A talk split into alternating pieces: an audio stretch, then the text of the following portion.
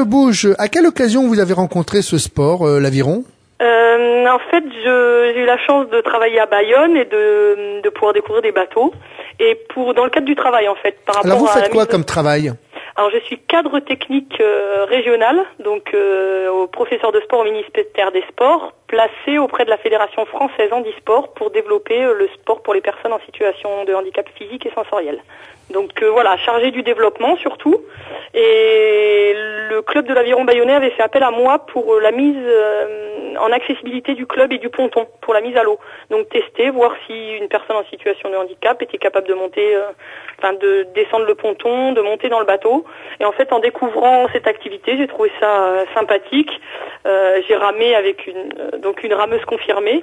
Et donc voilà, j'ai pris plaisir à, découvrir ce sport et je trouve que c'est, on se retrouve avec soi-même en fait. Il n'y a pas de contraintes matérielles, que ce soit les cannes anglaises, le fauteuil, les prothèses, en fonction du handicap, on se retrouve comme les sur un bateau au, au fil de l'eau.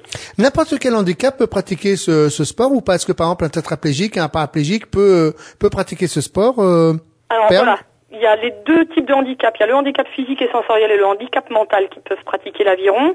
Euh, bien évidemment, il y a des catégories de classification. Un paraplégique peut complètement euh, pratiquer l'aviron. Un amputé, un déficient visuel, euh, un polytraumatisé, vraiment en fonction du handicap. La tétraplégie, après, c'est compliqué. C'est plus au niveau des membres supérieurs parce qu'il faut quand même une impulsion des bras. Donc, ça, bon, après, chaque sport a ses limites. Je pense que voilà, il y a un grand panel d'handicap qui peut pratiquer. Bon, après, on peut aussi pratiquer en loisir ou venir découvrir. Je pense que chaque personne en situation de handicap qui se présente dans un club va venir découvrir et les personnes du club lui diront si oui ou non euh, elle peut pratiquer dans de bonnes conditions euh, l'aviron. Alors avant de pratiquer l'aviron, euh, vous pratiquiez un autre sport collectif, le basket? Exactement, le basket. Euh, est-ce que est-ce qu'aujourd'hui le basket est une activité qui vous manque ou pas du tout?